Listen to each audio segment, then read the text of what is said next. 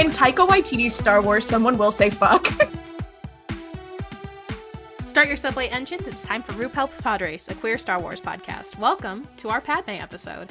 Uh, my name is Mel. I use they, them pronouns. You can find me on social media at Melvin Culpa and on TikTok at Grunkle Rex. And my gender this week is Quarsh Panaka. That is it. That is the whole gender. That's no, because so powerful. And truer words have never been spoken. I will say I was obsessed with him as a child. He was one of my many... I think he might have been my first Glub Shido. Baby's first Glub Shido. Baby's first Aww. Glub Shido! Baby's first Glub Shido. That was cursed. Okay, sorry. I'm not allowed to have fucking fun on this podcast. I just realized, um, Claudia, you are just third wheeling art. Oh my god, you're just like Sabe! Okay, no, no, no, no, no. Because you know what? You know what's so cruel and unusual about that? Ollie, that would mean you are Padme and I am fucking Anakin Skywalker. Yeah, I'm sorry about that. Actually, Unfortunately, I, was... I feel like if Claudia was trying to impersonate one of us, I feel like I know which one she would have better luck at. The height difference, I think, might throw pe- might make mm. people be like, mm, I know which one of you is actually Mel going, I have brought peace. Freedom. Freedom. Uh, and okay, the way that that's... Noah is Obi-Wan. And Jess... Jess is um R two because Jess wants to kill all that of us. That is true. They do choose violence. And also the most capable one. Although Sabe is very capable and a girl boss, so that's not an insult at all, actually. Well, you're capable and a girl boss, Claudia. Most of the time. My name is Ollie. I use any pronouns. You can find me on social media at Ollie Fresh. It's Fresh with a P H. And my gender this week is... A O C going around Capitol Hill stopping gangsters, um, because that is basically what Padme is doing in the Clone Wars. Like, Padme, imagine like a real life politician being like, whoa, I just saw like, I just saw Bernie Sanders and A O C with like, like just fighting some dudes in the street. That is the equivalent of Padme and Bail in the Clone Wars. I, I the Senate murders episode, except for it's Bernie Sanders and A O C. Stop. Exactly. Also, that is what I'm saying. Padme would wear a tax the rich dress to the Met Gala. I really can't. Unfortunately, with that. She would. Actually, to be fair, I, I think she'd have better fashion than that dress. But but it would still say tax the rich, unfortunately. Yeah, yeah, it would. It would. So wait, are we saying that Bert- Bail Organa is Bernie Sanders in this I situation? Think the answer is yes. Feel the burn, except for it's Alderaan because it's got destroyed it's- in a passion. No! I like I okay bail okay bail the bail bail orga- Bail Organa, don't bail out. That's that's his campaign slogan. Mm. Don't uh, you're done. Okay, you're is done. Bail for bail reform? Obviously, yeah. Anyway, Bail Organa yeah. Bail He's- Organa says. He's Bail like, or- we don't have bail on on on. on fucking Alderaan. What the fuck are you people doing in the rest yeah, of the galaxy? He said, we don't have a prison industrial complex on Alderaan. And Tarkin said, you're done. I'm Claudia. Uh, my pronouns are she, her. You can find me on social media at Kaludia Says, K A L U D I A Says. Um, my gender of the week, it is a spoiler for Queen's Hope, which will we, we will be discussing today, so spoilers ahead. Trans ally Anakin Skywalker. Um, quite possibly, I did listen to this scene on a plane, and then as I was exiting the plane, or like, or, or maybe it was as I was getting on the plane, I believe, um, and I had to explain to my trans partner why I was laughing so hard, because I had just heard Anakin's, I was listening to the audiobook, I had just heard uh, Anakin Skywalker say the phrase, uh, what exactly does he say? He says, like, he says, um, uh, well, the Jedi are all about transcending things, so gender doesn't seem that far out, uh, out of bounds or something. And I was like, oh, he sounds like your favorite straight boy who's very confused. How would you feel? How would you feel if I told you, I don't know how this would ever work, considering what we know. T for T, Amidala. Absolutely. So true. That Absolutely. Is my headcanon. Once again, not entirely sure vis-a-vis the whole surprise pregnancy thing, but I don't care. You know, it's Star Wars. Literally anything can happen. And that is my re- my rationale. I, I think that's very, I think that's very Yasin Slay. Um, yeah, that's uh, egg Anakin Skywalker being like, yeah, I support trans rights. Yeah, of course, of course. Um, he said everyone was- I know is transgender. It's it, and also that scene is very funny because Sister, who's the new trans clone, is standing there, and also Obi-Wan and Cody. Um, so, so in that scene, we do have the full. Um, I do, I do believe that Sister is a lesbian. I've decided that we have the full L G B T in that one scene. Welcome to our Padme Amidala episode. Um, we're gonna go over her life, her times, the time that occurs after her, which is I don't know. Two trilogies and some change. Yeah, let's get into it. I think one of the scenes that I remember the most of my childhood, of like my first interactions with Star Wars, um, were the arena scenes from Attack of the Clones. I'm like, unfortunately, I do think that two things happened. One, I saw Obi-Wan's general vibe and I was like, I think that I want my gender to be whatever he is. And then I saw Padme climb up that pole and be a girl boss. And I was like, and I am in love with her. So that was like my, there was a lot going on in that movie for me specifically. Yeah, um, that was also the movie for me. Um, if you ask me from the ages of, I don't know, seven to twelve, and past that probably, frankly, like who was my celebrity crush? Before it was Taylor Lautner, it was It was Daniel Radcliffe and it was Hayden Christensen. And like, those were the things. And I also was just like really obsessed with The Phantom Menace and Attack of the Clones. And like, now I look back on it and I'm like, oh, that's because I was gay and I really liked Padme too. But that, yeah, there's that one scene in that one scene. And I was just like, wow, I, I'm very obsessed with um, Anakin Skywalker. Um, it wasn't like him as a character. I don't know. I don't really remember much about being a kid, but I just thought I liked him very much. And I also liked Obi-Wan very much, and then I could not stop thinking about, uh, now I look back and I go, hmm, I could not stop thinking about Padme. So that whole scene, that um, it just creates bisexuality in uh, Attack of the Clones. I really do believe that uh, in my heart of hearts. And then, of course, they go into the scene where she's wearing, like, that slutty outfit to be like, Anakin, no, we can't be together. And you're like, girl, you knew what you were doing. Like, that had a real impact on me as a child. Um Too bad it took so long for me to realize I liked women, so. I think, un- unfortunately, every Padme look in that movie, I'm like, unfortunately, I, there's a lot of things that I should have realized earlier based solely on vi- vis-a-vis Padme looks in that movie. And well, now I need a comment. Well, if you need to know about an origin for me, my white people facial blindness began in Attack, not Attack of the Clones, in The Phantom Menace, when I really, the, the Keira Knightley, Natalie Portman switch, it, It beat my ass until I was about, mm, I would say, nineteen years old. Um. to, to be fair, to be fair to you, I had seen those movies many times. I had forced people to watch them at my birthday parties, whatever. It did take until I was about maybe twenty-two years old for me to realize, like, the actual plot of The Phantom Menace and when they switch and, like, which one is which. And, oh, my God, that is Keira Knightley. Like, so, like, it it's not – you're not crazy. Like, it, it truly – I never understood it, and I very much enjoyed this and I, and and thought I liked it, so.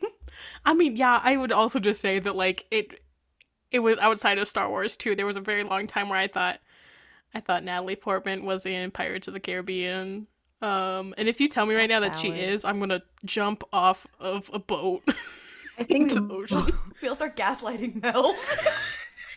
Jump off a boat, just like in Pirates of the Caribbean. Just like in Pirates of the Caribbean. I was, no, just like Our Flag Means oh, man, you guys are Our no. Flag. Okay, is is is Keira Knightley in Our Flag Means Death quickly? And when can we get her in it?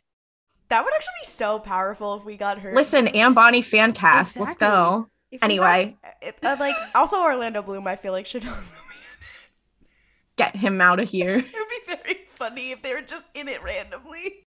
Speaking of The Phantom Menace, let's talk about Padme origins. Yes, teenager with a gun. Let's go. Her running around giving people orders in that scene, like that shit was crazy. I'm like, you were the most competent person ever, and I'm obsessed with your mind. So Lord drop about Padme, she's been doing like senatorial work since she was like eight years old, which isn't like weird for Na- for Naboo. They have a weird standard of when you decide to specialize in something thing. I would say, it w- I would argue maybe it is too young, because I don't think you have hit puberty yet when you're supposed to choose your life path, and that feels a little intense. But Padme is like, for she gets elected as to be queen. Is she twelve or fourteen? She's fourteen. I okay, because isn't Anakin twelve when they meet, or ten? ten. No, Anakin's ten, and she's fourteen. But I don't think that that's when she was elected. She was already the queen. It, but it's not too long into yeah, her. Yeah, it's like within the within. It's like Padme is no good, very bad year. Yeah, she's like, oh my god, I have all these new best friends, and then there's a war, and one of my twelve-year-old little besties is getting tortured right now. Eh. Okay, Ollie in the chat just said this is a lot like Honesty Weft. Oh my it's god, it's true. Like, it's like poetry rhymes. No, I mean, I don't know. Now every time I'm like, every time I see something where it's like the children must choose their career to be schooled on when they're young, I'm like, this is either just like Honesty Weft or The Giver. Um, also, I oh, okay, not Divergent Honesty Weft. He no. I don't know anything about Divergent, but Honesty Weft with those stupid little bird tattoos is very funny so to me. Funny. You're done. He is beating Theo James's ass. He's saying, "Good night, get away from me." I'm very disappointed because, you know, I'm a High Republic stan, and uh, a little bit of a spoiler for Queen's Hope, there were a couple High Republic references. E K. Johnston did say on Twitter, like, she was writing this book, like, right after phase, uh, wave one of phase one came out, so she had read some of it when it had come out, so obviously, like, she couldn't reference everything. I do very much wish we had gotten the, like, young Padme was... Uh, young Padme was a big fan of Lena So. Um, there's been all these like theories and stuff of people being like, oh, I wish like she had modeled some of her outfits after like Lena So, or like, you know, it, we were joking earlier about how uh, Padme was like a, a model U N girly. Like, it, like she, I mean, I mean, canonically she is, like she was in like Young Legislators and whatever, but like she's a model U N girly. Like, you know that all the like, oh, speech and debate girlies, and they were all like really obsessed with Lena So, and they were like, in a Hamilton stand sort of way. Oh my god. No, because now you have just invoked the idea that the High Republic is to Hamilton, like it is Hamilton of the Star Wars universe. Um, to which I will no, no, no, because listen, here's the thing. I have spoken about this on the podcast before, and that I think that it would be extremely funny. This is where Myth-Manuel Miranda came from, in which Thrawn is the Lin-Manuel Miranda of Star Wars, and he is writing a star. A, he is writing Man, Man, a, a Coruscant musical. Wait, that actually would make a lot of sense, because Ezra, um, canonically did see all of Star Wars when he looked into the holocron, and they like have nothing to talk about Ezra and Thrawn. So then Thrawn, um, from what Ezra tells him about the entire story of Star Wars, he does write. Um, a very stupid little musical. Uh, this is this is just like Lin-Manuel Miranda going on vacation and reading the Ron Chernow Hamilton book. I'm sorry, I'm sorry to everyone listening. Did I nobody really... did nobody address when I said Miku Binder still in Geo's? No, because that's actually true. That's, that's actually, actually canon. True. I talked to Kevin Scott. He said it's true. Um, yeah. What I was going to say is I don't like the idea of at Star Wars Celebration they do announce that Thrawn is going to be played by one Lin-Manuel Miranda. Please, you have to you have to stop saying that, or else you'll manifest him being in Star Wars. He was already okay. in his Dark Materials. You can't. He's already in Star Wars. Okay, he composed a song. No, he's, he's in it. In, you he's hear in him. Skywalker. He, he played like a little glup shit out. They could bring him back. Okay, I I no. As Thrawn. To be silent. He should play Pat. He should play Padme's nephew. No, please. I can't Borky. Do this. Not Borky. Okay, Corky Kryze played by Lin-Manuel Miranda in Kenobi. We can't. Anyways, we have to get back to Padme. This is horrifying. Anyways. Um. Yeah. Anyways. Padme is elected to be queen. Um. Because hashtag democracy. Um. At age like fourteen, Quarsh Panaka. Immediately is like, okay, well, I gotta, I gotta get this shit going. You need some handmaidens. You need some. You need a plan. Um, and so he creates for, the Girl Boss Avengers. For those listening, this is the plot of Queen's Peril. Um, we are now getting into the plot of Queen's Peril, which is like how she became queen and what happened during the Phantom Menace, um, which is technically the second book to have come out. Um, anyways, continue, Mel. Yes. Um. Yeah, so Quarsh Panaka goes and he finds, oh god, how many handmaidens are there? Oh, know, it, this is like asking somebody to name all of the Winx Club, kind of, and you have to like name all their powers. Oh, F. Um, I don't know because there's Sabe. Like, the, there's the original ones, and then there's the new ones. You know what I mean? Speaking uh, of new ha- handmaidens, when is Dooja gonna get mentioned? Yeah, so Dooja from Thrawn Alliance. Where is she? We'll, we'll get there. So it's it's we'll Sabe, get we'll get there. Yane, Saché, Rabé. I'm missing one. Yeah, I feel like there are five of them. Well, there's Padme, who's the fifth one. Yeah. But is there only four? She's the fifth beetle. Stop making fifth beetle jokes. It's quite dark, I feel. Characters who are the fifth beetles. Obi-Wan, Padme. Padme. Okay. So there's Eirtaé, Rabé, Sabe, Saché, and Yane. Yes. Eirtaé. Okay. Eirtaé. And I believe Eirtaé is the one who ends up going um, to hang out to Otogunga to um, pursue art. So true. Yeah, she's the like... only one who actually does go into art. Yeah. Um, yeah, so a cool thing about these books, for those who haven't read them, is they give us a lot about, like, Naboo culture. And a big thing of Naboo culture, other than being like, yeah, you got to get to know a career fast, at least if it's in politics, is that they're very, like, big on... Instead of being a woman in STEM, they are about the arts, which is so, that's so very Yasin Slay. Um, they're about art, the arts a lot. And so, and there's a lot of state funding for the arts. And you're like, you know what? Oh, for civics education and for the arts. And you're like, you know what? That's very, that's very good. I will um, fight that Eirtaé is a woman in STEAM. Okay. Correct. Oh. It is STEAM now. For those of you who don't know, federally, it is STEAM. Slay. It is for the arts. Well, okay, so let's go over the Girl Boss Avengers' powers, each one. You know what? They're more like totally spies because they don't have supernatural powers. So. Sorry, you, you have posited now that the Avengers' powers are all supernatural, which is very funny to okay. me because the idea Not of. all of them are. You know, I, you know Iron Man's suit that yeah, came okay. from aliens. That shit was yeah. crazy. Yeah, actually, Sabe is Iron Man. Yeah, that's crazy. Yeah, the Tony Starkification. No way. You know what though? If if Tony Stark was played by Keira Knightley, maybe I would like him. So true. Okay, so like I said, Eirtaé um is into arts and to some lesser extent like engineering. Rabé um is a little girl boss. She um is like they're kind of like tech type person.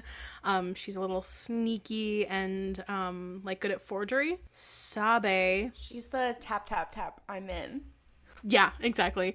Um, Sabe is the I'm good at being in second place. Well, she's she's the shadow. Like so, technically, Queen's shadow comes out first, and she's the shadow because they all have to learn how to be the queen and be the double. But she clearly looks the most like Padme, and also. Actually, she's the best at acting is really the biggest thing. Like, she's the one who develops, like, the voice and teaches the other. She's the project manager. She's the director and the actor. Like, she's director, actor, producer. Like, she's she's the she's the she's the best at being the actual double. Um, and she kind of figures out the system with Padme. Um, so she's like, oh my god, not the Thrawn and Eli parallels. I can't, can't keep making it about them. You, it's it. They okay, can't. But would Sabe and Eli not get along? Um, I feel like they would get along. Um, that being said, I think Sabe would also start to think that Eli Vanto is annoying. She'd be like, I think Sabe and Aralani. I think um, oh, Sage, they would really get along. Yeah, Sage Sindula, um, over at Fulcrum Transmissions posited this that Aralani and Sabe. Or two. Should kiss on the mouth? Should kiss on the mouth. Yeah, absolutely. Well, so I mean, powerful. Aralani does love does love a powerful, a powerful and funny woman. We know this. Exactly. Shout out to Woodrow, but yeah.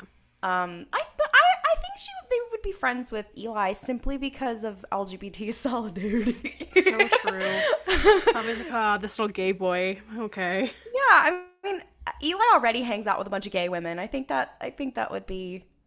Very... She said he needs a friend to get him out of the empire, to get him away from the military, because it's maybe not his bag. Eli's also a part of Crimson Dawn. Eli Vanto and Keira interacting is so funny to me. That would be so She would call fantastic. him a homophobic slur. I'm sorry. No! Kira's no! like, are, are you... He- oh, wait, what is her accent even? Is she British? Are you a fruit? Are you he? I am he. Next point of interest. Another club. Um, um Saché is um she's a little girl boss. She is the twelve-year-old who gets tortured, um, and then she later becomes a politician. She's also gay. She's and also in love- played by Sofia Coppola in the movie, which I did forget. I forgot about that. I did forget she's played by Sofia Coppola. um, anyway, she's a girl boss. She becomes um, a um, legislative, like something in legislature. I can't remember what she does. She becomes like a Naboo, like basically being like a state senator. She becomes like yeah. a, a Naboo planet, like planetary legislature. Uh, the equivalent of a state senator if a whole planet was a state and the United States was the galaxy, I guess. So true. So she enters politics, um, and she also um, gets married uh, to the last um, handmaiden that we'll be talking about, um, Yane, who, um, I'm trying to remember what...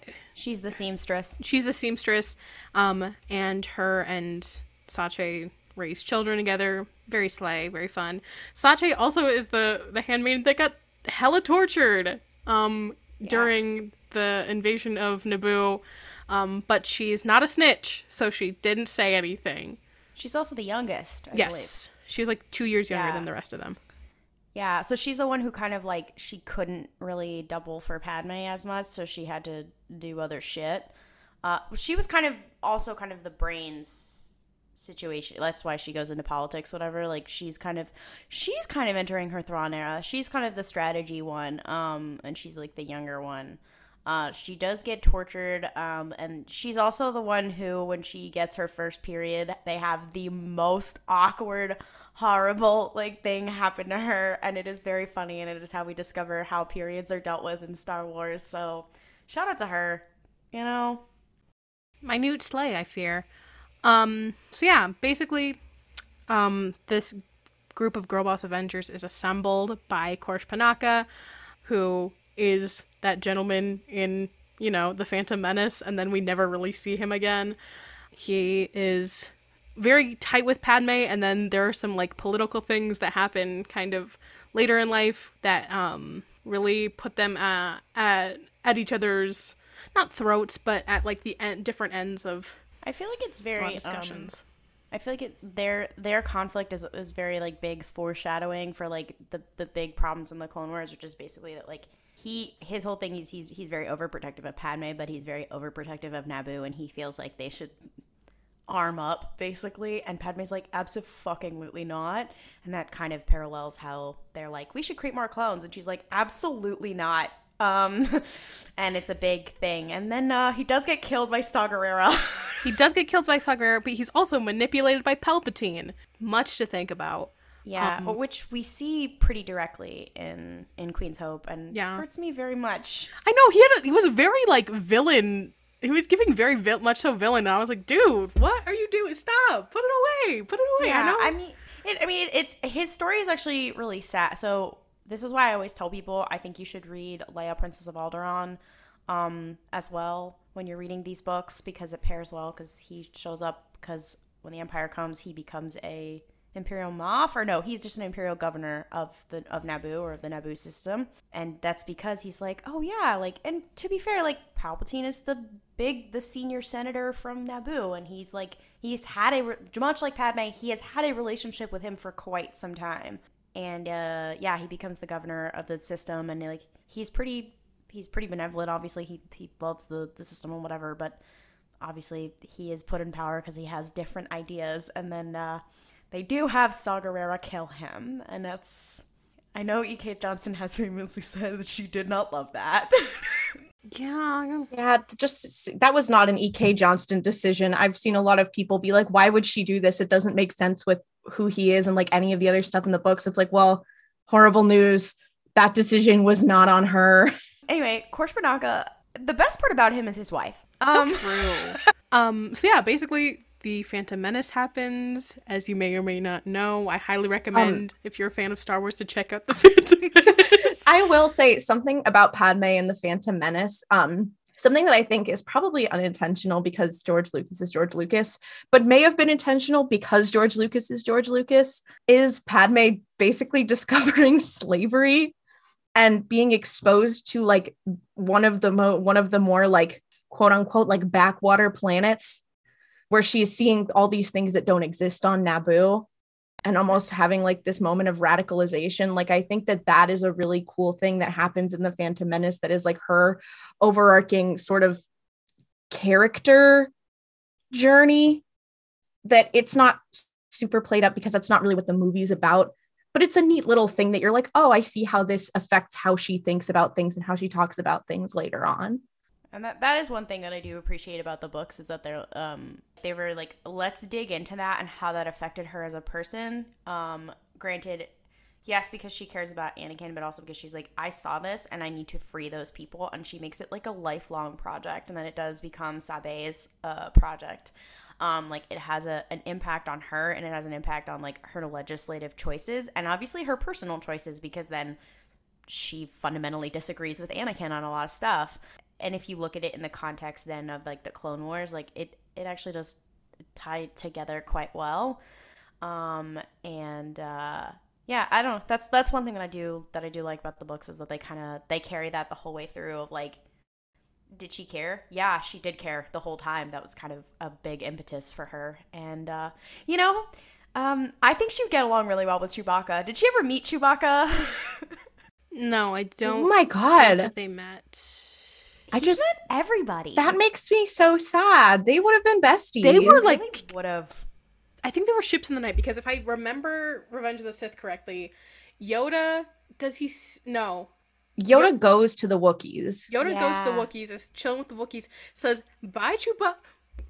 Mm, bye, Chewbacca. Later I will see you, or whatever the fuck. And then leaves. So if he had gone with Yoda in that tiny little spaceship... sat Yoda would have sat in his lap. He could whoa, he could have been there for Luke and Leia's birth. You know what? Okay, but also the what other if thing Chewbacca Chew- had raised Luke and Leia. Then you know Okay, that would be kind of everything. All the problems um, would be solved. But also the other thing that I do want to posit is when Chewbacca was, I believe Chewbacca was on Coruscant in the Clone Wars after they saved Ahsoka. If I'm so sad they didn't meet Padme there, because that would have been so she's like, so you're hunted for sport. That sucks ass. And he would have been like, oh. He meets Leia later and he's like, oh yeah, I knew your mom. He's like, yeah, I talked to your mom like right after I'd been hunted for sport. She was crazy. I do like the idea of Chewbacca. Anytime anyone gives him shit ever is just like, hey, remember that one time I was hunted for fucking sport? Anyways. That's why everyone's, that's why you let the Wookiee win, because he's exactly. going to start bringing up the fact that he was hunted for sport. He's like, oh, you're really going to make me lose after I was hunted for sport? That behavior would also start to like rub off on Han. Like Han would do shit like that. Han's like, you're going to, you're going to, you're going to get mad at me after my best friend was hunted for sport? My friend has been through some shit, okay? Anyway, I don't know. I'm so sorry for bringing oh, we got Chewbacca. Off on tangent, yeah. Um, but he's he's very awesome, Slay. Um, and he would have been best friends with Padme. Yeah, but if we're talking if we're talking about if we're talking about male characters, um, if we're talking about uh, men and we're talking about uh, the Phantom Menace, I have to shout out my favorite scene in Queen's Peril. Um, so all of these books, E K. Johnston does a great job of not only connecting them to the T V shows and the movies and whatever, but like taking every female character who like did not get any time and being like, Let, let me try my goddamn motherfucking best. Like, she brings in everybody, but she also, and so she does this thing. This happens, fun a fun fact, this is also a thing that they do in uh, the Aftermath books, which is how we met Cobb Vamp, um, which is these little interludes of like, here's all this shit that's happening with Padme and her little besties, but then here's a little side note interlude. In Queen's Hope, the interludes, they have a, a different voice, and they're they're very sad and very contemplative or whatever, but um, they have these little interludes that are about other characters, and my favorite one, I've made a TikTok about this, um, is about Maul, um, because the cool thing, the cool thing about uh, Queen's Peril is it is basically a from a certain point of view um, about the Phantom Menace. Like, it starts like right before the Phantom Menace and then covers the events of the Phantom Menace from a different point of view. So if you like things like Lost Stars or the From a Certain Point of View books, you might like that one. Um, that scene is basically Maul arriving on Naboo, and then and then I think it's the the Numenorians being like, okay, what should we do, whatever, and he's like, don't don't speak to me. I I need to I need to scope out I need to scope out this this this palace and find where I'm gonna have my little fight. and whatever. Like, he, E K. Johnston made it canonical that Darth Maul tried, looked for the most dramatic place to have this fight. And to be fair, it was also, like, strategic, where he was like, okay, if I fight him over here, there's not going to be a lot of space, and I can knock him over, whatever, and that didn't go so well for him. But, um, like, it was strategic, but the way it's done is just him being so dramatic, and I'm like, anyway, I love Darth Maul very much, and I just love how in these books it's like, oh my god, we love women, and also Darth Maul. That is, I, yeah, it is. Uh, that, there's also a scene, um, I can't remember if it's in Peril or Shadow, but it is Palpatine's point of view, and he's like, I want to get the most fucked up, evil-looking statue in my fucking room right now, so when the Jedi come in, they'll be so off-put by it, but they won't be able to place it. Because I fucking hate them. I'm so evil. Anyways, that is so fun. He, he does it in Queen's Hope as well. He's like, I'm so fucking angry.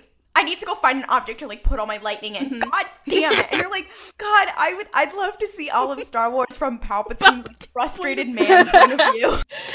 Dude, now you guys are under, you guys are understanding why Palpatine is one of my favorite Star Wars characters, because I just think he's funny as shit. Like, dude, he's just evil and fucked up because he's evil and fucked up, and I love that. I, I also have to say, like, I will say, like, one of my favorite episodes of the Clone Wars is one that, like, other people hate because it's about politics, and of course it's about Padme, and it's the one where, like, Padme teaches Ahsoka about politics, basically, where where she's like, Anakin can't teach you about this. Let me let me help you out. But at the end, it's a whole arc, and at the end of that arc is, like, this scene with Palpatine where he, like, basically looks at the camera and he's like, well played, bitch.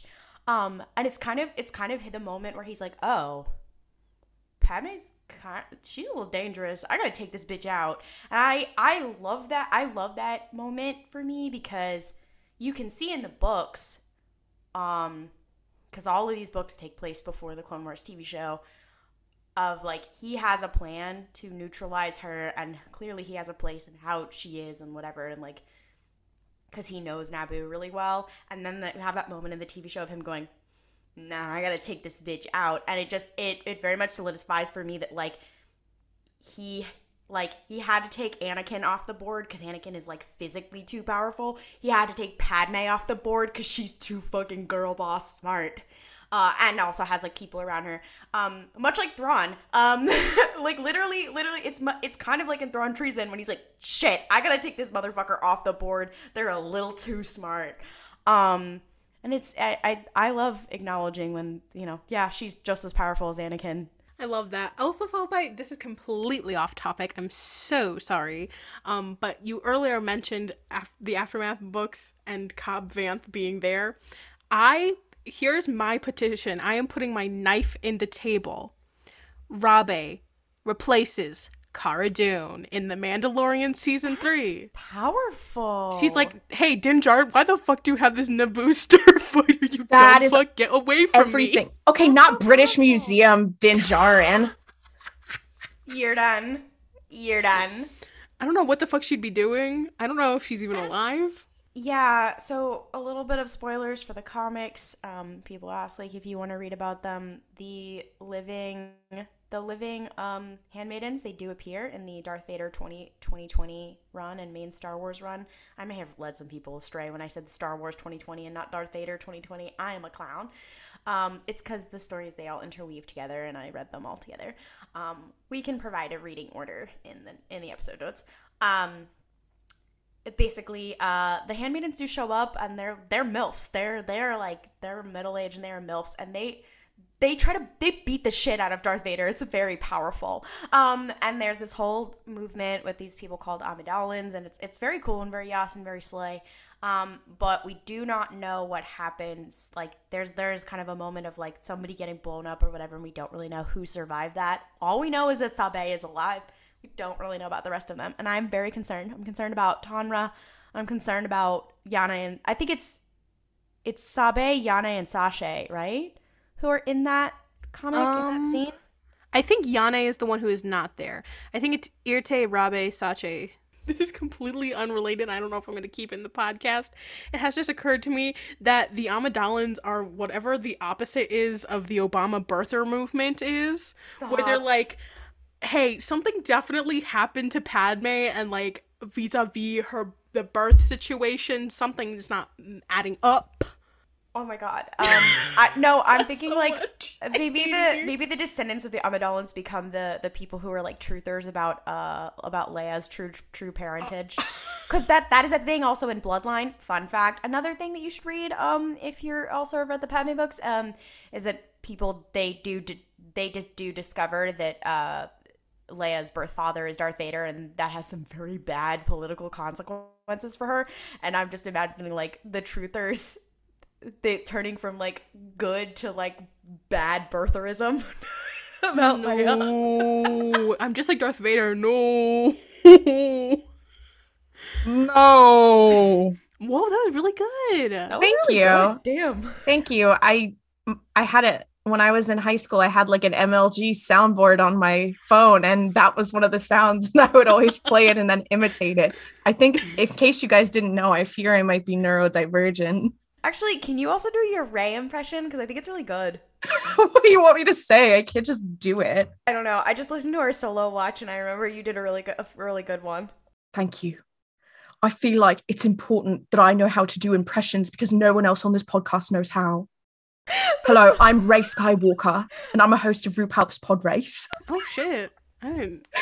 Rey on Rey on RuPaul's Pod Race when. I do think we should move on because we are not even a third of the way yeah. through. We haven't even gotten to the Clone Wars yet. Yeah, we should so. briefly talk about Queen Shadow because that's when yes. she goes to Coruscant. Basically, Padme is like, I can't be queen anymore. I'm no longer a little child. I'm an adult now. And so she's like twenty or nineteen. I think she's like eighteen or nineteen. Um. So yeah, basically Padme um is no longer queen, and the girlies get a little house call from Palpatine, and he's like, hey, you should, like, totally run for the Senate. I think that'd be so fun. Um, you know, come on down. I'll give you some pointers. Bye. And so she does. Um, and that's what Queen Shadow is basically about. Um, we also get to, unfortunately, meet Rush Clovis. Uh, but Depa Billaba's there, I so about that. slay. I like Depa, Depa Billaba versus Rush Clovis cage match. Depa Billaba is, is in that book, and also Bail Organa is also in that book. And there there are moments between – there's a conversation between Bail Organa and uh, Padme about having children that uh, it does make me weep and cry inside. Yeah, scream and cry and throw up. Brea and Depa being in the same book that we really meet Rush Clovis is the epitome of the Lord giveth and the Lord taketh away. So true, just like in Pretty Little Liars. So I'm going to so- mute myself. Yeah, so for anyways, a little bit. We should probably talk about yeah. the Padme. elephant, the elef- the Rush Clovis-shaped elephant in the room. Yeah, what's what's the summary of how she meets Rush Clovis and how that shit goes? Um, they're both in the Senate, and Rush Clovis is like, "I'm obsessed with you, girly. You're so cool. We should hang out." And she's like, eh, "I don't know about that one. Uh, okay. Uh, you are the only person who wants to make friends with me. All the cool kids are too busy, like, slaying so hard. Bail Organa's, like, you know, doing his own thing, whatever." I don't know if Mon Mothma's in that book. I can't remember. I don't um, think she is. I don't think she is. Uh, I know she's in Hope, but I don't think this, she's in Shadow. This is the book where we also see, well, because this is the first one that com- came out, Shadow, but this is also the book where we see the establishment of, like, Padme's relationship with Bail, which is Bail basically being like, oh, she needs a father. Or more like a big brother kind of deal, because I don't know, he's what, in his, I feel like he's in his like thirties at that point. I think he's in his like early right. to mid thirties, and she's like eighteen. Yeah. So he's he's like, oh, she needs some help, but but like he also sees like, wow, she's a girl boss, and like she and she he's like, oh, I want to like, it's very like a big brother kind of yeah. kind of relationship, and it's it's very cool. I think she tries to outwit him at one point, and I think and they say it again in in I think Queen's Hope or whatever, that like the only person who ever saw through the the shadow disguise and could tell which one was which was Bail. Um, it was Bail, Qui-Gon, and then I'm trying to remember, there's one other person. It's Maryak, isn't it? Yes, I believe so. Yeah, Maryak, like. who is um Quarsh Panaka's wife. Um That's just, that's such a slay group of people. Yeah, yeah. At least in terms of Bail and Padme's relationship, Padme is, like, told to go to the Senate. Like, her droid is like, I'm going to give you a tour of the Senate now. And they go to a part of the building that is like under construction and very dangerous because I think someone like program- programmed it to yeah. do that or some bullshit. Somebody, maybe it was Palpatine. Tried to fucking kill her. Yeah, maybe it was Palpatine. I can't remember. But Bail's like, girl, what are you doing walking around right here? Stop it. Do you need help? And she's like, yeah. So they become besties. And then Rush Clovis is like, oh my god. Do you want to kiss about it? And Padme's like, oh, I don't know about that. And then there's this terrible earthquake, and they're forced to work together and with Depa Billaba. And then he's like, okay, well, I guess I'll see you around. And then they don't really talk until the Clone Wars. I think what's what's very powerful, what's, what's very powerful about that is um, it, she's basically having her full disclosure. I was a Capitol Hill intern when I was in college. Um, So reading this book, um, not only is uh, Padme partially confirmed to be, I believe, bisexual. Like, they kind of say it in this later. It's heavily implied. It's in heavily Hope. implied that she is both bisexual and also demisexual. We can get into that.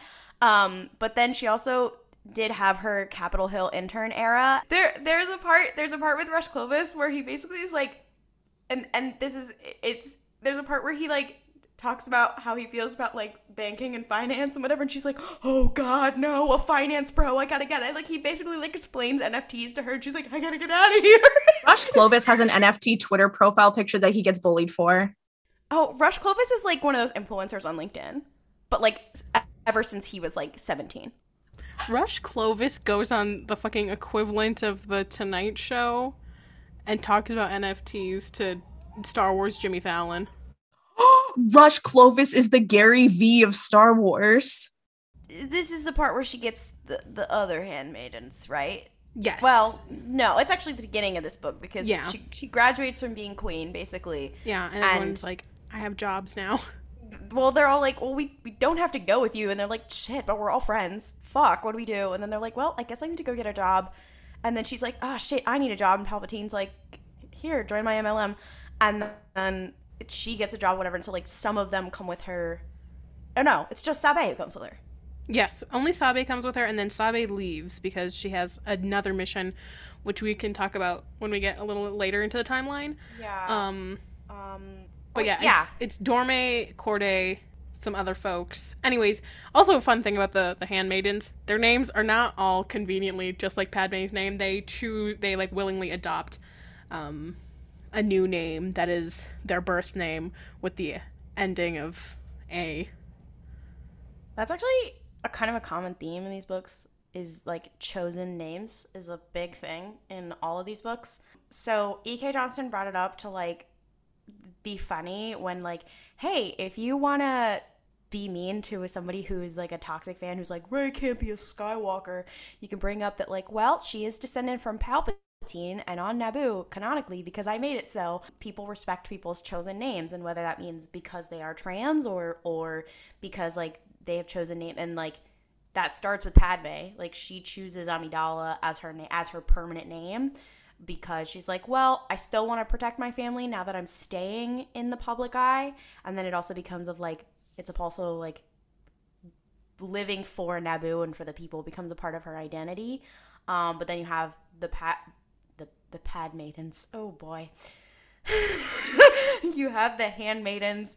Um, they choose their names, and they're like, do they want it to be permanent? And we see in the latest book, Queen's Hope, of like, you have the new handmaidens. They're like, you don't have to do that. That was like kind of a thing that we did for, with the queen, and like that's not really in vogue anymore. Like you don't really have to do that, whatever. And they're like, no, we want to because we like we like Padme, and it's like it's always about like a personal choice about names and. Um, Uh, oh, well, and then when they introduce sister as well, there's like, there's this common theme of like, of, of chosen, of chosen names. And it's, uh, it's just a cool and fun thing. Um, and they're like, yeah, f- fuck y'all on Naboo. We, res- we respect people's chosen names. Rey is a Skywalker. End of story. Okay. I, it has just occurred to me. Uh, Palpatine, I think, is the one person who is against chosen names for a person to choose their own name. He has chosen all of his apprentices' names. Oh my god, just like RuPaul, he's transphobic! RuPalp strikes again. RuPalp strikes again. We have circled all the way around. Because he's like, you are Darth shittiest. Not to be, like, serious or anything, because we did make that funny little RuPaul joke or anything about, like, the whole chosen names thing. But then when you did say, like, oh, like, he, has, he chooses the names for the Sith or whatever, and, like, the whole, you know, we can get into Jedi apologism, which I can do all day. But, like, the whole thing with the Sith is, like, they don't actually provide you freedom. They are, they are, like, they say they're providing you freedom through strength, but actually they're doing things like choosing your name for you and giving you restrictions of how you can feel and blah, blah, blah, blah. Which is what you realize, uh, what Vader slowly realizes, and then he's like, nah, I gotta kill this bitch. Um, and how this, that's like the Sith ideology. Um, shout out to our Queerness in Star Wars episode, because that's like, I guess that's like a core, a core tenet of like how s- certain concepts in Star Wars are big about queerness. Cause it's like, yeah, the, the bad side of the Force, the bad people are the people who are saying you cannot choose something for yourself and you cannot, not choose your own destiny. That sounds so fucking stupid. Uh, Have the cannot... agency to, like... I... Yes. Yeah. You can't um, form your own identity. Um, and I think that's why gay people really love Star Wars. Anyway, Rey is a Skywalker. No, exactly. I think that is uh, actually makes it, to, to kind of finally go back to the full rotation, is that what is what makes Rey so great, is that she comes, like, by all means, you know, in a in this terrible... turn of events, she is the product of Chief Palpatine, and she's like, actually, fuck you. You can go die, actually, for real, for real. I'm gonna go be a Skywalker. Die mad about it. Bye. Um, so yeah. Anyways, Attack of the Clones. Some time passes. Such a good film. Padme is like, hee hee hee hee, I'm a senator now. It's everything's great. It's been ten years since I've seen little Anakin Skywalker. And then he rolls up because her ship got exploded because there was a vote or something. I don't remember the beginning of Attack of the Clones. And, and, okay, one, I one can talk her... about Attack of the Clones. Wait, is it one of her handmaidens dies or two die? One dies. Cordé who dies. Cordé, Cordé does die. For Cordé. And, and Cordé also, either she wasn't wearing shoes when she stepped off of the craft or her shoes got blown off by the explosion because Padme runs over up. And she has no shoes on. I'm like, actually, girl. That shot was direct. That was the only shot in Star Wars directed by Quentin Tarantino. Here's the thing about politics in the prequels. I don't understand them at all. But the thing is, Padme, she's a liberal. Padme, okay, Padme is beating the other kids' asses in the Young Democrats Club. She is like, no, you guys, we are fighting. But Padme being like, okay, well, I'm going to stay for the vote because it is quite important to me. And everyone is like, girly, you need to go hide because you were literally, they are going to murder you. And she's like, okay, well, I don't agree. Jar Jar, this is up to you. Padme leaving Jar Jar in charge. I think about that a lot. And I, I will say, that's another thing I do love about the books is they do keep that uh, consistent of the whole, like, Padme being like, no, I have to be there. This is important. And then everyone around her being like, that is not safe. You could literally fucking die. And she's like, if I die, I die, bitch. And then also Jar Jar just being there. Like, they keep that very consistent. And you're just like, because uh, I think it's in Queen's Hope where Bail has to deal with Jar Jar. And you're like, oh, why? Yeah. At that point, this is another one of my favorite scenes from Star Wars is when Padme is packing her things to go to Naboo and Anakin's just standing in there and she's like, so how do you like being a Jedi? And he, or he's like, he's talking about being a Jedi and she's like, oh, okay. And he's like, you know, I've grown up. Obi-Wan's really jealous of me and just starts like just saying shit. And she's like, I didn't ask. That's so funny. I actually didn't ask. Like the scene where she's like, like leading up to the part where she's like, I wish you wouldn't look at me like that. It makes me uncomfortable. Like the scene leading up to that is so funny to me. Just it's because like trauma dumping. And she's like, the fu- I, I did not invite you in here and I did not ask. She's like, I know that they're the Jedi have therapists. You were simply not taking advantage of it, dog. Shout out to the High Republic. So true. Also, I have just realized that I feel I feel as though there's kind of a strange, par- not parallel, but like interesting thing. In Queen's Hope, there is a scene wherein Sabe is impersonating Padme, and so she is in Padme's room very shortly after her and Anakin have been wed. And um, Anakin busts in, and Sabe is not aware that they got married, Anakin busts in and he's like, "You're not Padme. Who are you?" And she's like, "What the? Who are you?" And she's like, "Oh, they're, they're like the pointing Spider-Man." Exactly. And she's like, "No, no, they're they're they're um, who the fuck are you? Who the fuck are you?" I they asked are you the most first. popular girls in school. They are the most popular girls in school. And Sabe's like, "I'm gonna kill you with my hands and a gun. You are not sleeping in this bed, buddy. You're not. You're not seeing heaven either. Goodbye. I never want to speak to you again." I think she literally, like, there is a point in that, that is my favorite scene from Queen's Hope by far. It both made me laugh and cry. But it is very funny because there is a part where they do acknowledge that she is attracted to men. But no, you know what? That might be later um, when she's talking to Padme about, like, oh, like, why do you actually like him? And she's like, I, I am attracted to men, but not that motherfucker. And it's very funny to me. Okay. My favorite part of that scene, I, I have it, I took a screenshot of it because it made me fucking burst out laughing. Um, Sabe's like, An- Anakin has left, and um, she's getting ready the next morning. She's like, "I had a visitor last night," she said neutrally as Dormé put the finishing touches on her hair and straightened her collar. "Oh?" Dormé said, and then, "Oh shit." And she's like, "Oh fuck, I didn't tell I didn't tell the girlies about the issue." Dormé, the issue, capital I. Dormé, Dormé is one of the um the new handmaidens, or or she's yes. They, there's really three generations. Um, she's Gen two, and she's like one of the only people who who stays from Gen two, um, because the other ones are dead.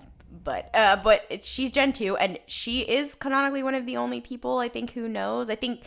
They kind of say, like, other people kind of figured it out, but, like, she knows. There's a very small list, though, of people in Star Wars who have been allowed to say a real curse word, and one of them being Dormé is very powerful. You know what? I feel like every character, it is because she's played by Rose Byrne. Every character played by Rose Byrne is allowed, is allowed to curse, I think. So we get, I think Attack of the Clones is where we get probably the most, like, on-screen information about who Padme is and, like, where she comes from and what her vibe is. And I am obsessed with all of the cut scenes. Padme has some of the best, like, cut scenes from the movies. It's like misogyny. The scenes that are cut of her introducing Anakin to her family, where she's like, "Yeah, this is Anakin." And they're like, "Oh, hmm, interesting. It's so nice to meet him." Like, I, this I'm is obsessed with that. Another one of my fatal flaws, unfortunately. And I think that Anakin and Padme may or may not have invented love. And I know that there's a lot of the very, like, weird things and a lot of moments where I'm like, "Ooh, that is not good." But I think every time I watch Attack of the Clones, and every time they get to the arena scene, like, as they're about to, like, the love confession and arena scene, every time it gets me. Every single time I'm like, maybe I don't really care about them that much. And then that scene happens and I'm like, actually, never mind. I, I will say one thing about Queen's Hope was, like, yeah, I'm not a big Anakin fan. I'm a really big fan of, like, his story and the effect that he's had on other people, and that part does make me sad. But for him, I'm like, nah, you you chose badly, my my brother in Christ. Um, my brother in Christ, you chose to be a Sith. You, you chose, chose that. My brother in Christ, you chose not to confide in the Jedi who would have helped you. Yeah. Um. I, okay. Fucking the Mustafar confrontation separates Obi-Wan saying, "My, my brother in Christ." Um, you used to be my brother in Christ, Anakin. You're dumb. Um, I, I am not famously a fan of him, even though I was in love with Hayden Christensen. I was never, like, an Anakin stan of any kind. What one thing I did like about this book was that, and I think E K. Johnston has, like, said it, like, outside as well, is, like, she really wanted to make it clear of, like, that they really do love each other, um, and and how much of their love story and how much of their love story was, like, cut short and, like, I guess we'll have to wait for later and whatever, which is heartbreaking in a whole different other way. And uh, yeah, I think one thing that I really liked um, about this book, and I don't think everybody's going to agree with me on this, how they view this, but um, it actually made their relationship look a little bit healthier almost, of, like, they were like, oh, when they had disagreements about something, they were like, you know what? That is something that we do want to talk about later, or that we do want to hash out later, whatever. And then the heartbreak is that they never, they never get to.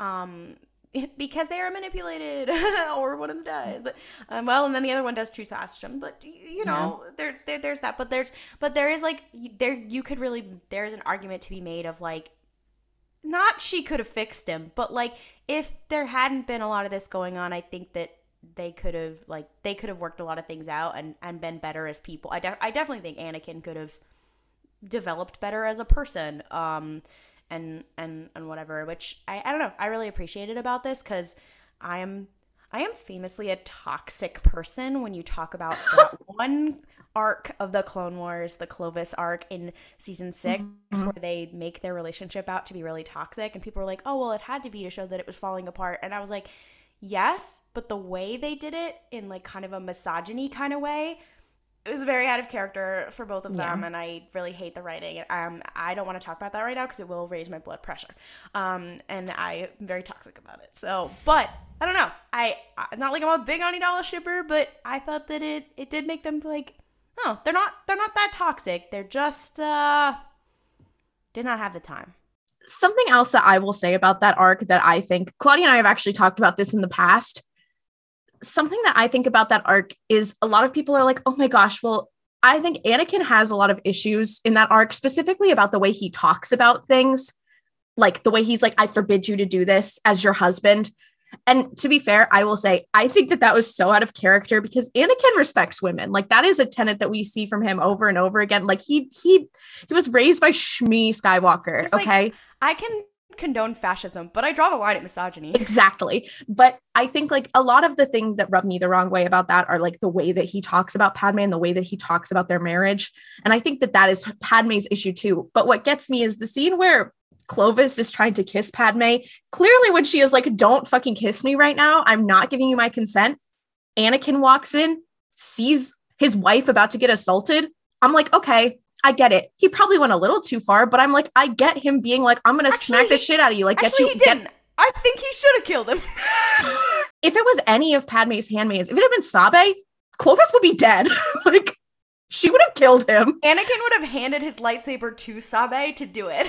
They would have, they would have, they would have tag teamed Clovis and destroyed him. But I get, like, I think that the Clovis arc was important to show, like, what their relationship was, but I don't think it did them a huge service. And as an Ani Dala defender, this is, again, I recognize that they have their issues, but I think a lot of the issue stems from the fact that, like, they are both being manipulated. If it was just the two of them removed from the situation, which you could say about so many things, so I realize this is not a perfect defense, but if you remove Palpatine from the situation, it would have been so much better. Because again, the Jedi provide supports, but Palpatine manipulated Anakin away from using those supports and away from confiding in his fellow Jedi who would have been able to provide guidance and help. And I think that that is a lot of the case with like, with Padme as well, is because they had to keep this relationship a secret because of her status as a senator.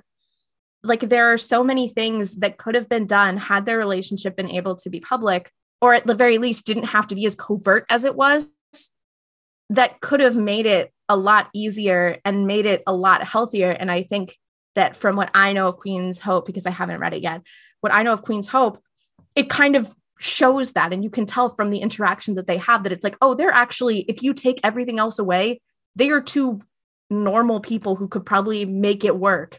I think that's kind of the, the thesis of the book, and that's why it's so sad. Um, and the other thesis of the book is the breakup between Sabe and, and Padme. Um, but also, you were talking about um, like that they could have worked it out and had like supports and whatever. It does make me think of Ahsoka, who E K. Johnston has talked about how she would have loved to have a book where Padme and Ahsoka uh, interact, but because Ahsoka is now being in a T V show, she is firmly off limits to talk about in any written material. And so that's why she was like, okay, then I want to set this at the beginning of the Clone Wars before Anakin uh, meets Ahsoka. And we were talking earlier about uh, Palpatine kind of like seeing like, oh, Padme is a threat and I need to take her off the board. That eventually also happens with Ahsoka. She's a threat to getting Anakin off the board. I need to get her off the board. And uh, I am, I famously always say, like, the few times that Ahsoka and Padme work together, they are the most competent people in the entire galaxy. And if they had worked together more, Palpatine would be fucking toast. And I think he saw that. Um, but the interesting thing is, like, they're, if you're, you're paralleling their relationships with Anakin. Um, and like one thing that happens is, like, in that early arc, Ahsoka, uh, like Padme teaches Ahsoka about politics, and that informs, that informs Ahsoka politically for a long time. And I think a lot of people have been talking about, like, what's Padme's legacy and like And like, I always wish that like they acknowledged more of like that the rebellion was a lot built on her. I mean, in a deleted scene in Revenge of the Sith, like she's a part of like establishing what becomes the rebellion that Bail and Mon work on and all that, whatever. But like her legacy is politically teaching Ahsoka, who then forms the Fulcrum program and helps make the rebellion, and is a really big deal. Um, and obviously birthing Leia, um, and being Bail Organa's friend, who then makes Leia who she is as well. But she's also a big part of who Ahsoka is. Um, but she also is a big part of, like, she also has that influence on Anakin, and we see it a little bit. We see it in the books. Um, we see it a little bit in the movies or whatever, and we see it actually in the T V shows, whatever, of like, he'll say something politically, like, not great, um, and she'll be like, hey, what if he said or thought this instead? And he's like, hmm, if anybody else said this, I wouldn't believe it, but because it's Padme, I'll hear you out. And like, and you're like, you know, if, if, if they had had some time and not been influenced by Palpatine or whatever, like, I, I, I do think that she would have also been able to ideologically influence him, because she did do that to other people, and in a very positive manner. Again, another reason that Palpatine might want to take her off the board, because he's like, huh, I I can't bring Anakin down the alt-right pipeline if he has a wife who has a brain cell. I mean, that's that's a li- that's a little bit of it. Um. Anyway, I do wish Ahsoka had been in this book. Yeah, that kind of leads us into the, the Clone Wars and Padme. Um, I'm trying to think of like, because there, she's in a quite a number of episodes, but like if we had to like say like what we feel like an essential episode is for her, I think obviously like the the Ahsoka um and her like political that, Sesame Street moment. Is that the one where they go to Alderaan, or is that a different? Is that a single They don't episode? Go to the. Uh, they never go to Alderaan. They do. They do go to Alderaan. I don't think so. Yeah, they do. There's, that's there's... the one where she's gonna get assassinated by Aura Singh. Yeah, it's supposed to be. It's but that's the uh, that's the Ahsoka parallel episode to Revenge of the Sith, where Ahsoka has visions of Padme dying, just like Anakin has visions of Padme dying, except for that Ahsoka is like, Yoda, what do I do? A, a friend of mine is dying, and he's like, who's your friend? And she's like, it's Padme. And they're like, yeah, obviously we all know that Anakin is with Padme and that you're her, his Padawan. We all know. Um, but she's like, it, it's Pat, like it's Padme. Like, what do I do? And then they tell her like, well, the future isn't like what it seems. And she's like, okay, then I'm gonna go with Padme. I'm gonna figure it out. And they, they, that's like a that's like a teaching moment episode for Ahsoka to like learn about how visions work and like. Um, which Ezra has one of those as well, whatever. But it's it's supposed to be a, it's a direct parallel. I mean, with shots to uh, to uh, Anakin, and they go to Alderaan. That's also one where they play Leia's theme when they land and whatever. And I'm like, oh, I'm not okay. I'm not well. And like that's also the one where um, there's a parallel of um, where Padme says like, if you strike me down, I'll only become stronger, or whatever. Which is a parallel to Obi-Wan and then to Luke in The Last Jedi.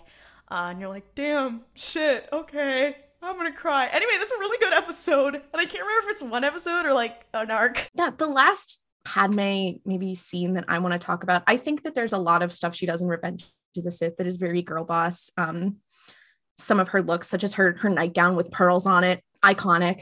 Um, but one thing that I did want to talk about is, like, the deleted scenes of Padme, once again, which continue to be some of my favorite moments. There's a couple. One is the deleted scene of her and Mon and Bail talking about forming the rebellion. But there's another scene of her giving like a speech to the Senate.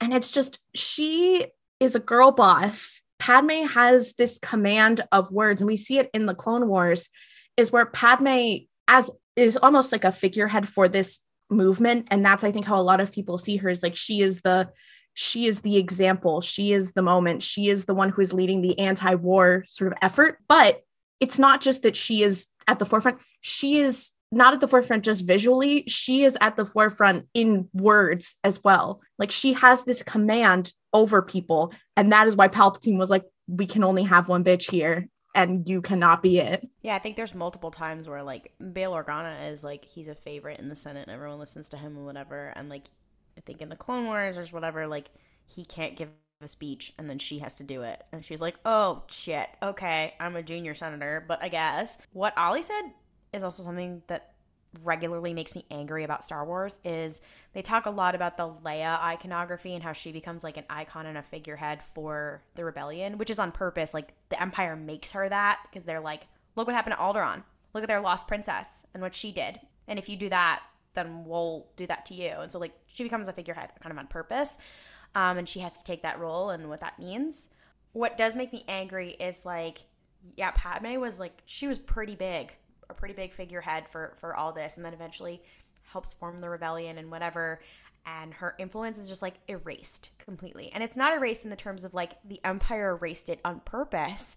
And that's something that we're going to talk about in Star Wars, because they tried to erase a lot of things. They we were seeing in the Bad Batch now, like they erased the existence of the clones. They actively erased the Jedi. But about Padme, we we never addressed that, and that would be cool if it was like, yeah, if you were if you were you know a loyalist to her or whatever, like, or if you talked about her or whatever, like it was dead on arrival. They kind of have started to address that with the Amidalans and um. Sabe's little squad um, in the Vader comics, which I think is cool, um, but it's very localized to just Naboo, and I feel like, I don't know, personally, if I were to, like, rewrite Star Wars, you know, um, um, I would very much, you know, there's a lot of, like, rebellion iconography, and I feel like she would be one of those people. I know there's, like, a little side story, a little side comic of, like, Bail and Bria used to, like, tell Leia stories about Padme and that kind of thing, but I feel like I don't know. She would be a big historical figure and a big person. And I feel like, you know, she would become kind of a thing. And it's it's also it also sucks because like when you read Bloodline later or whatever, like people everybody knows who Darth Vader is. They all know. And he and it wasn't like he was like used as propaganda or whatever. Like everybody just knew him because he would just like show up and be scary. Uh, it wasn't like the Empire tried to disseminate information about him. And, you know, then they have, like, weird Darth Vader fan pe- fanboys and stuff like that. So, I don't know. I just wish that, like, she became some kind of underground symbol. Like, you know, where's Sa- where's Sabine's, uh, like, underground, like, Padme graffiti art? Like, where is it? I just want to know. Padme stands Sabine is something that can be so personal. Exactly. That's very epic. Well, because Sabine and her dad, they're really into art and they're really into history. Oh, my God. Th- Don't bring up the blue man right now. I well, actually, see it at the tip of your tongue. We should bring up the blue man because he met Padme. We that should, is true. We should talk about Thrawn Alliances for one second. Okay. I will say at Thrawn Alliances, unfortunately, is my favorite Thrawn book. Um, I will say about Padme in that I do love her being like, I want to take shit into my own hands. Like that is a perfect example of Padme being like, you know what? I'm tired of just being like, okay, yeah, like I have to stay here and do stuff for the Senate. Like, that's cool. And it's my job, but I got to get my boots on the ground every so often. And like, that I think is a great example of Padme being like, I am so uncomfortable. Like she basically has to sit in like, like so such hot temperatures and like this nasty boat for like days. She's like, I don't care if I'm going to be uncomfortable. I got shit to do and I'm going to get it done. And that is what she does in Thrawn Alliances. That's and then immediately after, I do believe that is when Luke and Leia are conceived. She says, yeah. I've been sitting in a, in a hot metal boat all day. No, we're done. Anakin, we got to yeah. go. Yeah. I Well, that that's also, I really like that book because obviously I already knew like the characterization of Padme in the Padme books. And I feel like Timothy Zahn, not only does he accidentally make everything gay, but he can really write a girl boss um, just out the water. And he I, I, he really respected Padme in that book. Um, and if there's one thing you can say about Thrawn, he surrounds himself with girl bosses and he respects a girl boss. And so, like, he meets Anakin. He's like, oh, my God, you're the biggest idiot. And then he, like, meets Anakin and then he meets Padme. And he's like, now that's a real, that's a real person who knows their shit. Okay. New theory. He was he was kind of like, oh, what's this Republic thing? Like, can they help us? Whatever. And he was like, oh, Anakin, no. He met Padme. She was so capable, whatever, that that is why he goes back to the Chiss Ascendancy and is like, you know, maybe the Republic can help us. Um, the whole reason that Thrawn uh, bombs Lothal is because Padme is just really capable. Wow. Fuck Padme, am I right, guys? So, yeah, obviously, then we get into Revenge of the Sith, and the events of that film happen. Oof. Um, if you're curious more about the legacy of Padme, um, I highly recommend checking out Fulcrum Transmissions' Girl Boss of the Week episode on Sabe, I was on and we talked a little bit about what Sabe, who is, um, you know, the, the quote-unquote Queen Shadow, um, what she gets up to in the time after. Um, it was a really fun little experience. I highly recommend listening to Fulcrum Transmissions in general, but yeah. Let's get into Q and A's, shall we? Morgan, aka Beaker Barnes on Twitter, asks, if Padme hadn't gone into government, what art do we think that she would have done? I know E K. Johnston responded to this tweet saying she'd be an orator. However, I would like to argue, I think she's a whittler. That's powerful. I, I responded to E K. Johnston and I said, like, oh, she'd be an orator, whatever. I think she would be, like, the founder of TED Talks. I tend to agree. Um, I think the idea of her doing, like, okay, like, I don't think this is what she would do canonically, but I do like the idea of her being like, okay, I have done my time as the queen, um, or I've done my time. Like, I've been working in politics all my life. I'm just going to, like, go be a recluse and, like, just make a bunch of random around the house crafts. Oh, it's like poetry rhyme, just like her son. She is. Literally, that is my thought, is that she is going and doing rant. She is getting really good at, like, repairing, like, random around the house stuff. That is Aww. my Padme headcanon. Anakin would still, they would, they would really still get along. They are, they are cottagecore realness. Tom, at Tom the Fanboy on Twitter, asks, least favorite Padme look, which I have my answer ready, locked and loaded. The cut mm-hmm. Padme faux lock moment. What the fuck was so that? Cringe, like, yeah. Already the aesthetic of the Amidala, like, look is already heavily rooted in, like, Mongolian, like, traditional wear. Not great. However, just blatantly wearing faux locks on Natalie Portman's pale, pale face is just a lot. And also, what sucks is that, and I've seen, like, fan editors say this, is that, like, that scene is also a really cool and powerful Padme scene, but you, like, you cannot concentrate on it because it is the worst fucking, it is horrible. Hey, you know that, you know that Palpatine was like, no, you should wear that look. That wig, that wig looks great on you. I think Padme, you should do it. And she's like, are you sure? It feels kind of appropriative. And he's like, no, no, no, you should do it. He's trying to get her canceled. Exactly. Trying to get her canceled on the holonet. And when that doesn't work, he's like, well, fuck, I guess I gotta kill her. I would also posit the outfit that I, I love the outfit, but I hate the hair, is the one um, that she wears a lot in the Clone Wars. That is basically, um, that gives her, like, the, almost like the crown with, like, the extended head. The cone and hair. I'm like, it's, I'm like, I love the outfit. I love the idea, but the hair texture, girly, what is that? Yeah. Um, let me also say, um, Uh, Meegs at Fangirl Meegs on Instagram and TikTok asked uh, our top three Padme looks, which I think might be nice to answer now.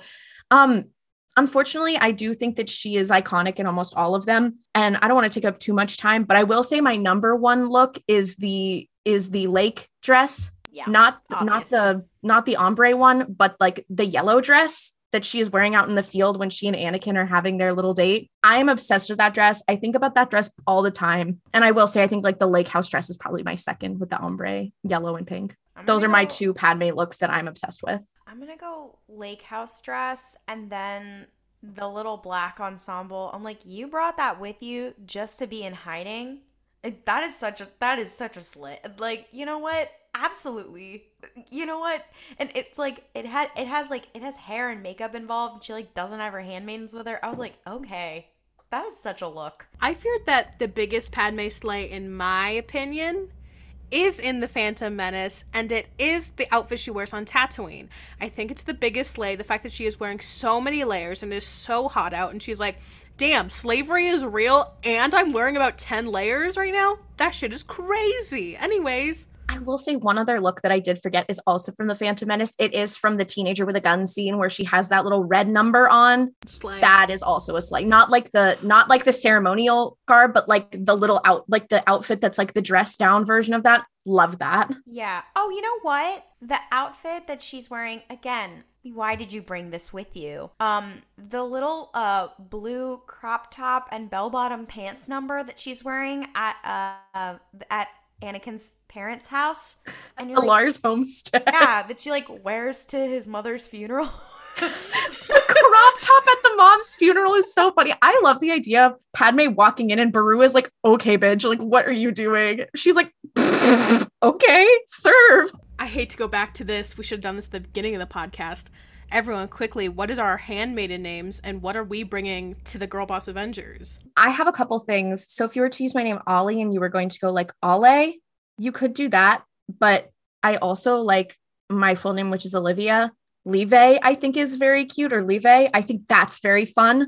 I feel like that might be what I would go with um, because like Sabe, she chose like the middle of her name. Um, and I think that the thing I could probably bring is like someone who can play fun little shanties on an instrument. I'm, I play a lot of different instruments, um, not all necessarily well, but enough that I can pluck through a couple songs. And I don't think that Padme has that in her court. I think she needs someone who's like, hey guys, let's raise morale. And I think I could do that. In impressions, those are the things I bring. Um, I answered this on Fulcrum Transmissions. My name would be Vinay. Um, if you don't know the deep lore about my name, my full name is Melvin. So there's that. And then, of course, my skill that I am bringing to the table, motivational interviewing. Um, that and or uh, trauma-based uh, relational interventions. I am certified in T B R I, so. Eh. If we're just going on things we're, if we're just going on things we're certified on, like I could be like, my thing I'm bringing is that I can carry Narcan. Like, listen, we need a handmaiden to carry Narcan. Like, I'm just saying, in case anyone has any issues with with um with drugs, I'm ready. I just have to run to C B S and pick it up. Not to not to bring up Thrawn again, but we all did mention picking the middle of our names, just like how Sabe did, which is just like Chiss naming conventions. Again, I think Claudia's Sabe- gonna Claudia's the skill that she's gonna bring to Padme's court is too much knowledge about Thrawn. No, but here's the thing: is that I just think that like the parallels between like you know your handmaiden name and your Chiss name. I just want to think about that. Um, I think that's very that's very Yas and very Slay. Um, I don't remember what I chose as my Chiss name. And oh, my handmaiden name? Okay, my name on my name on Zoom right now is Yas and Padme. um, instead of Yas and Slay, obviously. Because Yase, I think, is... I okay, can't. What about No, Pat but where Slay? Is that? Where is that in your name? It's not. I just think it's funny. Um, I mean, I guess should, I think her name is D A. No, that makes me sound like Laude. Keo. You're done. You're done. Laude is cute. No, you're done. You're done. We're just you're trying Claude, to help. Okay, Claude with a chance of meatballs. I don't care what you say after this. That's what I'm calling you. I'm just like I'm just like uh, like uh. Darth Sidious, and then I'm giving you this name. um, yeah, I don't know what my my handmaiden superpower. I guess I mean for a living I work in social media, so you know um, I'm the propaganda girly. I'm scanning the, the news feeds. The head of censorship and mind control. Yes, exactly. It's a Crazy Ex-Girlfriend reference for those of you listening. Um, it was a popular sound on TikTok. Um. The last question that we're going to do is still from at fangirlmeegs on Instagram and TikTok. And they ask, do you have a favorite Padme speech or line of dialogue? And I think that there are a lot of iconic Padme lines, like, of course, she's Padme. Um, but one that I really like that I always remember is not necessarily like some iconic line. Um, but I think it's one of the first ones that really gives us an in-depth look into her character. And it is from Attack of the Clones. It is the part when they are on the ship to go back to Naboo.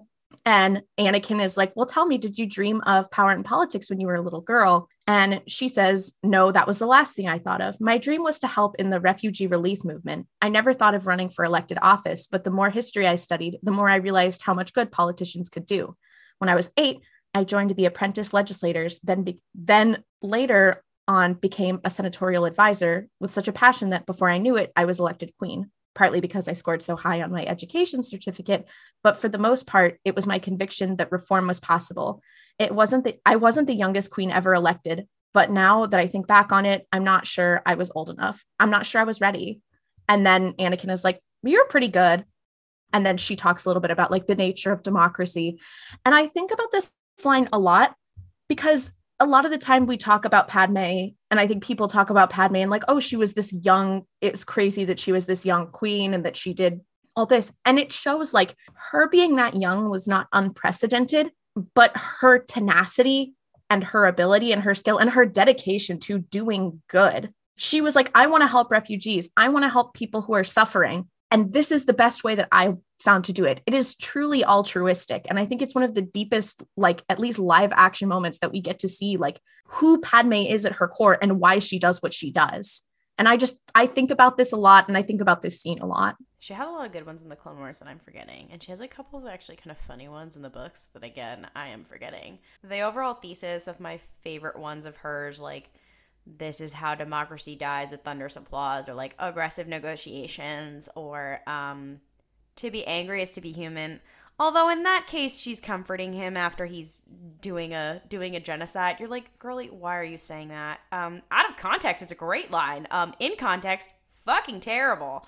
Some of her best lines, uh, and uh, what if the democracy we thought we were serving no longer exists? Are they're they're very. Um, I don't know. I love them very much because it's it's very much of like, I love characters in Star Wars who are like kind of the only people around who get it. Like, that's why I love Saw Gerrera. Um, that's why I love, uh, who have we mentioned who are like that? Satine actually has a couple moments like that. Um, we said Saw Gerrera, um, Satine and the Bendu is what we said, didn't we? Or no. Um, the three most raw people who get it. Padme has a lot of moments like that, um, where she's kind of like, mm, actually, Mm, fuck it, no. Um, and I think that's also why Bail likes her, where he's like, yeah, I think, you know, talking it out and, and you know, finding a, a middle solution is good. Um, and then at some point, we have to whip some ass. And and I think that's very powerful. And, and, uh, and uh, she's also, you see this in the Clone Wars a lot of her being like, hmm, maybe this ain't so great. And again, that is also why Palpatine is like, hmm, this bitch has to go. I believe it is in Revenge of the Sith. There is a line where she's talking about the lake on Naboo, and how she says Naboo scratches a really important part in my brain. Um, that is my favorite line about these. I don't remember the full line. I just know that she says Naboo. It's so much. Um, so we haven't uh, been able to sit down for a little bit, so we're going to play our favorite game, Name That Ship, which is where um, we find or are sent um, interesting fan fictions that uh, can be found on the archive of our own involving Star Wars characters. And we make uh, the rest of our hosts guess who are the characters in the ship, because Star Wars is full of such a wealth of characters.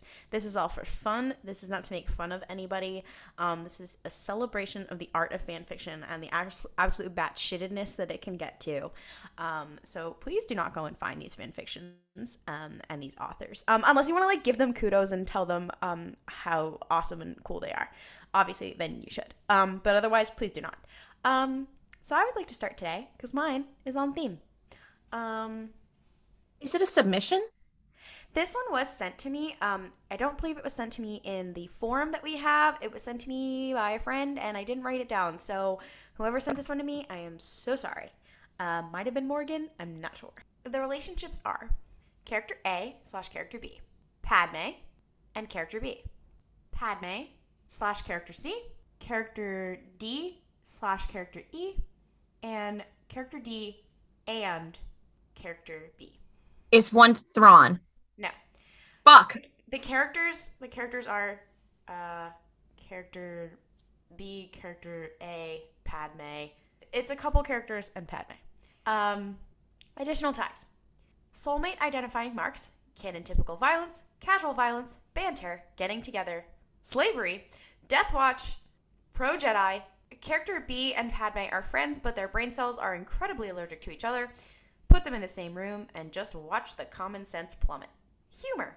Uh, it's in a collection called uh, Character B Rare Pairs Week. Is one of them Ahsoka? No, she is not in this fiction. Oh my God, just like in Queen's Hope. The title, yeah.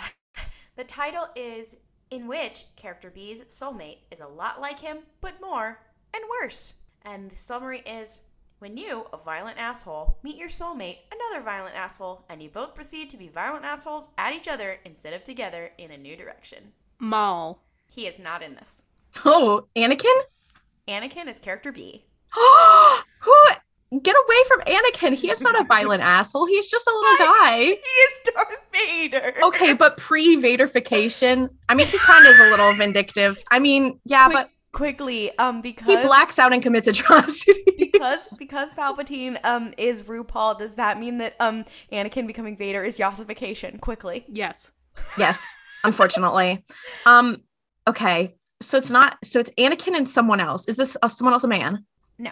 Is it... It's not Padme. No. Is it Ventress? She's in this fic, but it's not her. Bo-Katan Kryze. It is Bo-Katan. What up? What up? Anakin Bo-Katan? It's Anakin Bo- Bo-Katan. Uh, oh my god. And then Anakin? And then Padme. Bo-Katan Anakin. Padme and Anakin. And then Did Padme, you just say Padme? Sorry, sorry, Padme slash Asajj Ventress. So you didn't guess, guess her. Okay. Holy shit. You didn't guess the last two characters. Is it Obi-Wan? Uh-huh. Is it Bail? No. Damn it! Is it Cody? No. Savage Opress? No. Fen Rao? No. Damn it. It's um, actually not that hard. Is it a man? No. Oh, no. Is it Satine? Yeah, it is. Okay. So it's um, it's Obi-Wan and Satine and Bo-Katan and Anakin. That's like that is like those that when you see it's like oh twins got married to other twins. Yeah, what the fucking seven bro- seven brides for seven brothers? What the fuck? Yeah. Um. So the first sentence is Anakin has a soul mark. Not everyone does, but enough to do that it's a known thing. A little over half of people have one. His mom doesn't have a soul mark, and that's normal too. That's a lot. I mean, it's a, it's it's pretty in-depth soul mark stuff. Um, but yeah, it's uh, it's yeah. Anakin and um, Padme Asajj Ventress is just kind of thrown in there. That is like they're like, oh, also just so you know. Yeah. Um, this, that shit is crazy. It's only one chapter. Uh, I feel like this all that can, all of that cannot fit in there. Um. I feel like I need to read this to, to find out the context of Asajj Ventress.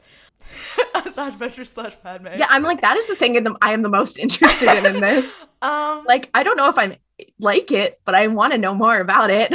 Yeah, so I can't believe you just one-shot. Mel, was this because you had already seen this? No. Oh. I may I may be a hunter, but I I did not find her before. Damn. Call you... call. I'm so sorry. Call you Dean Winchester because it seems like you missed one. I don't know what that means, and I'm happy that I don't. Are you all ready for my fanfiction that I'm bringing to the table? I'm terrified. I'm very excited. I've never been more ready. I, here's the thing. I don't think you'll ever be able to guess it. Oh, boy. It's going to come at you fast, but life is going to come at you faster. Relationships in this are character A, character B, character A, character B, character C, character A, character C, character B, character C. Additional tags are Attack of the Clones A U, Polyamory, Fix It, Minor Character Death, Bittersweet Ending. So... Okay, there... uh, Padme. No. Damn it. Is one of them Anakin, Obi-Wan? No. Obi-Wan Kenobi is involved. Is Cody there? Cody. No. Satine. Fuck. No. Bail? Ven- Ventress. No. Is no. this... Okay, we have... To, Claudia, we need to we need to coordinate. Because I feel like we forgot how to play Name That Ship. It's yeah. been so long. Is it's... it a man or a woman? That's a great question. There's two people still with. Okay, so I can't sorry. So this is a polycule including Obi-Wan Kenobi? Yes. And one is a man and one is a woman? Perhaps. Okay, is one gender non-conforming? No, no, they're both. Cantum Psi! Cantum Psi! Obi-Wan slash Tarek slash Sarah. No. No. And it's um, it's a V-shaped polycule with yeah. Obi-Wan mm-hmm, in the middle. Mm-hmm, God, yeah. don't don't okay, come at me. Twisted. Okay, so char- let's talk about character character B. Are these character char- okay? Are these characters, or is one of these characters, do they regularly interact with Obi-Wan? Do we know them as someone who interacts with Obi-Wan? No. Are they around the same time period? Have yes. they met? Um, yes, they have. Why was my met. thought, why was my thought Embo? Bail Organa? No. Jedi? It's not, it's Jedi not, or Sith? Not we don't know. Jedi or Sith. We don't know if they know Obi-Wan, correct? They do know Or at know least it's Obi- not like... They do know Obi-Wan, and I know for a fact that they have met once. Is Thrawn? It Bo-Katan Kryze? Not Bo-Katan. Not Thrawn. I don't know. Yeah, you know, two best friends, Thrawn and Obi-Wan. They hang out all the time. Obi-Wan. Obi-Thrawn? Okay, we need to stop. We need to stop bringing him up. Okay, so there's a... Is it a one man and one woman? Yes. Okay. Bounty um, hunters? No. And they're not Jedi or Sith? Nope. Senators? Nope. Bounty hunters. Is it Hondo? Nope. No, we said no bounty hunter. Oh, Hondo. Nope. No pirates. No pirates. Are they, are they human? Yes. Both of them are human. Yes. Damn it. This is so hard. They, Axe woes. Did they appear in... Did they appear no. in the Clone Wars T V show? One of the... I think... Mo- I know for a fact one of them does. I'm not sure about the other one. So, does the do they do they appear in the Bad Batch? No.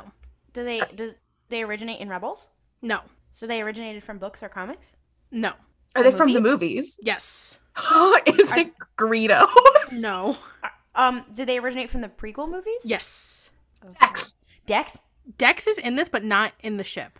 Shit. Uh, when are we gonna get an influx of Dex Obi-Wan? So true. When is that happening? When is gonna happen? happening? It's gonna happen when the Obi-Wan series drops. Um.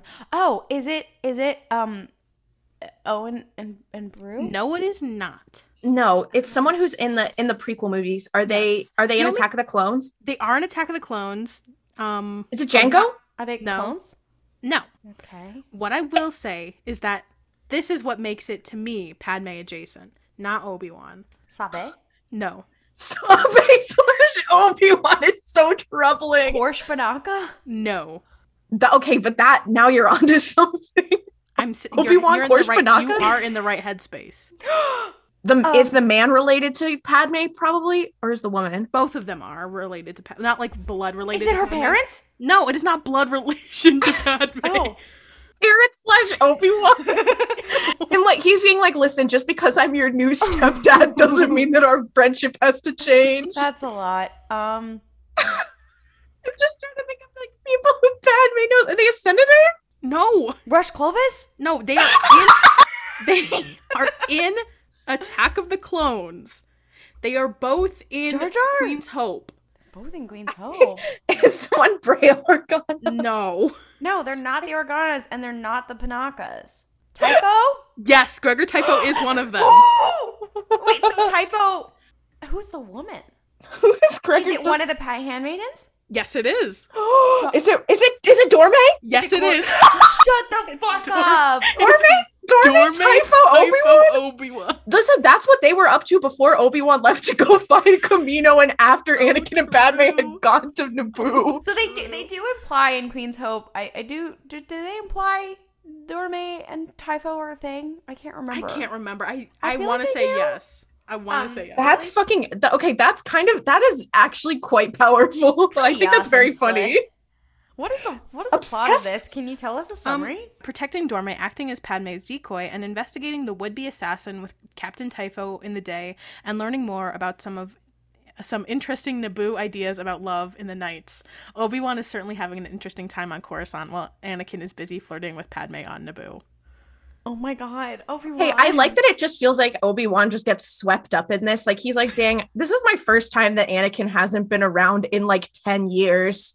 Exactly. He's and, like... and Typho like, like goes past him and touches his lower back, and Obi-Wan's like, hey, sorry. I just they, haven't had any action for a while. They literally, they literally did the, hi, we saw you across the board, Obi-Wan. We saw you across the Senate building. Spend some time with us. Thank you so much for joining us this week for RuPal's Pod Race. Episodes usually drop on Sundays. For updates, Star Wars news, and more cursed shit, follow us on social media at RuPal's Pod Race on Twitter, Instagram, and TikTok. If you really love the show, please rate and review our show on Apple Podcasts, Podchaser, Spotify, or Overcast. It means a lot to us. May the Force be with you, and don't griff it up. Also, we're going bi-monthly. I will find a way to put that in somewhere. It's okay. It, it's, it's okay. We can we can just put that on social media. Yay! Waka waka.